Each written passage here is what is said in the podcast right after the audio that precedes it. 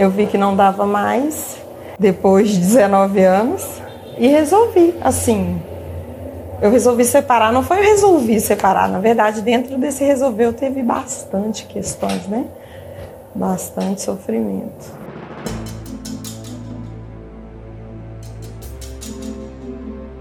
Bem-vindos ao podcast Empreender para Viver. Essa voz que você acabou de ouvir é da Solange Nascimento, de 39 anos. Hoje, vamos conhecer a história dela, que encontrou em um salão de beleza o caminho para deixar para trás o marido abusivo. Diferentemente do que aconteceu com a Luciene, que você conheceu no primeiro episódio, a Solange iniciou seu pequeno negócio alguns meses antes de dar um basta no relacionamento e seguir rumo à liberdade.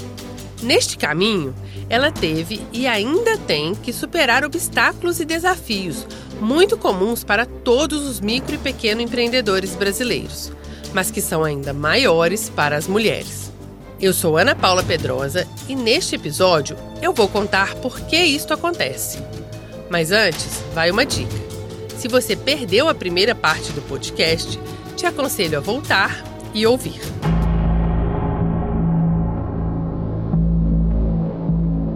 Solange tem orgulho de dizer que é cabeleireira há 22 anos. Ela começou como funcionária de um salão. Quando se casou com o homem que viria a ser o pai dos seus três filhos, ele exigiu que ela deixasse a profissão. Mas aí as contas apertaram e ele permitiu que ela voltasse a trabalhar fora. E os apertos financeiros, aí ele ele não teve muita escolha a não ser deixar o trabalhar. É estranho falar deixar, né? Mas é isso mesmo. Ela conseguiu emprego em um salão e conciliava o trabalho com os afazeres em casa e com os cuidados com a sogra, que estava doente e em estado terminal. A rotina era exaustiva. Um dia, Solange foi surpreendida por um café da tarde organizado no salão pelas colegas de trabalho. Era um gesto de carinho, mas o marido não gostou e ela acabou sendo agredida na frente de todo mundo. A mãe dele teve câncer de mama e aí essa minha patroa ela me pediu para ir trabalhar, só que eu ficava com a mãe dele no hospital. Era como uma mãe para mim mesmo. Eu ficava com ela no hospital e nesse dia a minha patroa pediu só, eu preciso de você hoje, por favor, vem. E eu fui. E aí quando eu cheguei lá, o pessoal fez um café da tarde para mim porque eu estava muito, muito triste, porque naquela semana a médica já havia falado para mim que ela estava no, no, no, nos, nos, nos, dias finais mesmo dela. E aí a pessoa fez esse café para mim. Só que ela estava em casa, nesse dia do café ela estava em casa, tinha ido para casa, tinha liberado ela, só que ela passou muito mal. Me ligaram, ah, a mamãe está indo para o hospital. Falei para o meu ex-marido, falei, por favor, passa aqui no salão, me pega para a gente poder ir para para lá para me ficar com ela.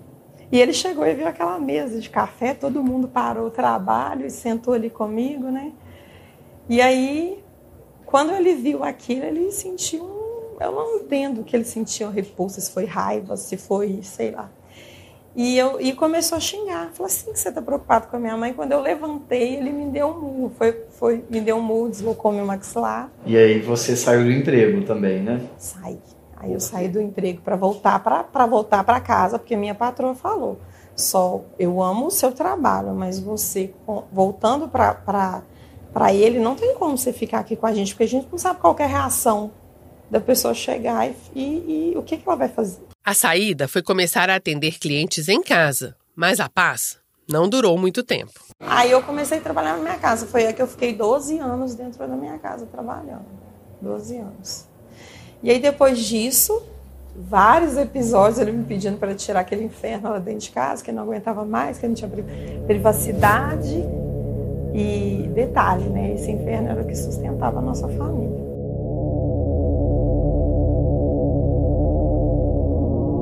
As reclamações do companheiro motivaram Solange a procurar um espaço para abrir um salão e formalizar o negócio. A ideia também não foi bem vista por ele. Aí, a cabeleireira passou a fazer parte do grupo de mulheres que já tiveram conflito com os companheiros devido à dedicação aos seus empreendimentos. Segundo o Instituto Rede Mulher Empreendedora, 32% das mulheres de negócios já passaram por isto. Aí um dia, a dona dessa loja, minha cliente, ela virou para mim, Sol, tem uma loja desocupando e tal, você vai? E eu com muito medo, tinha muito medo. Eu falei assim, meu Deus, será que eu dou conta? Aí eu falei, vou tentar. Aí graças a Deus eu tô aqui até hoje. E também foi um dos, dos incentivos para me separar. Porque aí eu vi que eu tinha minha independência, que eu podia ser independente. Você pode ser independente, mas quando você está numa relação abusiva, você nunca acha que você é independente. Você acha que você sempre depende daquela pessoa. Já trabalhando e acreditando na sua capacidade de se sustentar, Solange se deparou com alguns contratempos. Um deles foi a falta de acesso a crédito. A dificuldade foi financeira, né? De você achar que você não vai dar conta, que realmente você precisa, você precisa ter capital de giro para você investir em produto, em material, em mão de obra. Aí, para mim, essa foi uma das maiores dificuldades. Você chegou de buscar crédito, empréstimo? Cheguei. Só que quando eu separei, eu vim com uma dívida gigante do meu, do meu, do meu divórcio, do meu, do meu ex-casamento.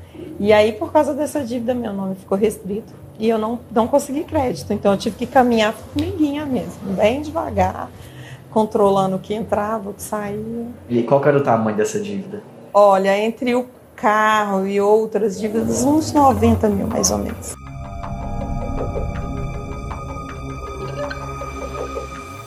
Aí, a Solange entrou em outra estatística muito delicada: a de pessoas que estão negativadas porque emprestaram o nome para alguém. Um levantamento da Serasa mostrou que 11% dos devedores estão nessa situação. Esta é a segunda maior causa de endividamento no país, atrás apenas do cartão de crédito. O fato de a Solange ter tido o crédito prejudicado pelos atos do ex-marido, que tinha acesso às contas bancárias e cartões dela, foi um dificultador, mas não foi o único. Uma pesquisa divulgada pelo Instituto Rede Mulher Empreendedora em 2021 mostra que 7 em cada 10 empreendedoras não se sentem preparadas para ter acesso a empréstimo e a outras formas de crédito. E duas em cada três acreditam que mulheres enfrentam mais dificuldade do que os homens no mundo dos negócios. Essa sensação não é à toa. Existe todo um contexto que é mesmo desfavorável às mulheres. Quem explica o porquê é a Jaqueline Lima, consultora do Sebrae Minas há 13 anos. A escolaridade da mulher é mais alta do que a do homem, né, por incrível que pareça. A adimplência é maior do que a do homem e mesmo assim ela tem características que ainda impactam na abertura ou na, no desenvolver do negócio. A insegurança com relação a finanças é um, é um fato. É lógico que existem mulheres preparadas e que faz disso, inclusive, ajuda outras mulheres com relação a isso, mas ainda há é, alguns preconceitos, né, com relação a mulher não sabe gerenciar, mulher não sabe finanças, cuidar de finanças. Então existe esses falsos ou esses preconceitos, né, que impactam e atrapalham no desenvolver do negócio e das suas capacidades, inclusive, nos seus soft skills. Né? Com tantas dificuldades, os negócios das mulheres acabam durando menos. De acordo com o Sebrae, os chamados negócios consolidados, que são os que têm mais de três anos e meio de mercado, são na maioria conduzidos por homens.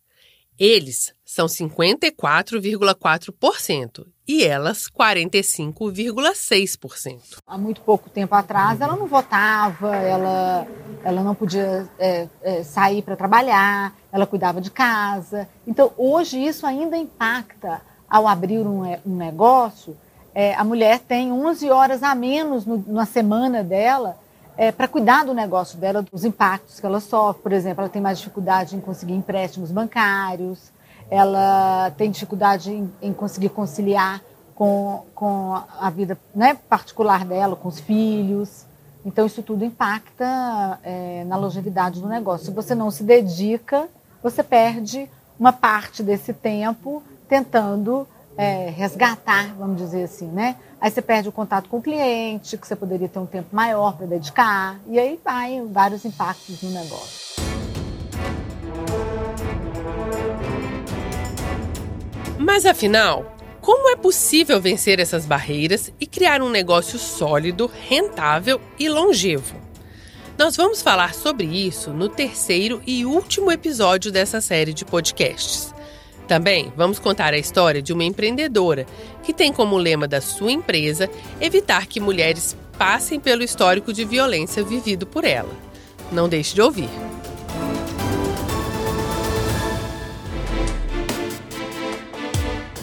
Este podcast teve a produção de Ana Paula Pedrosa e Pablo Nascimento.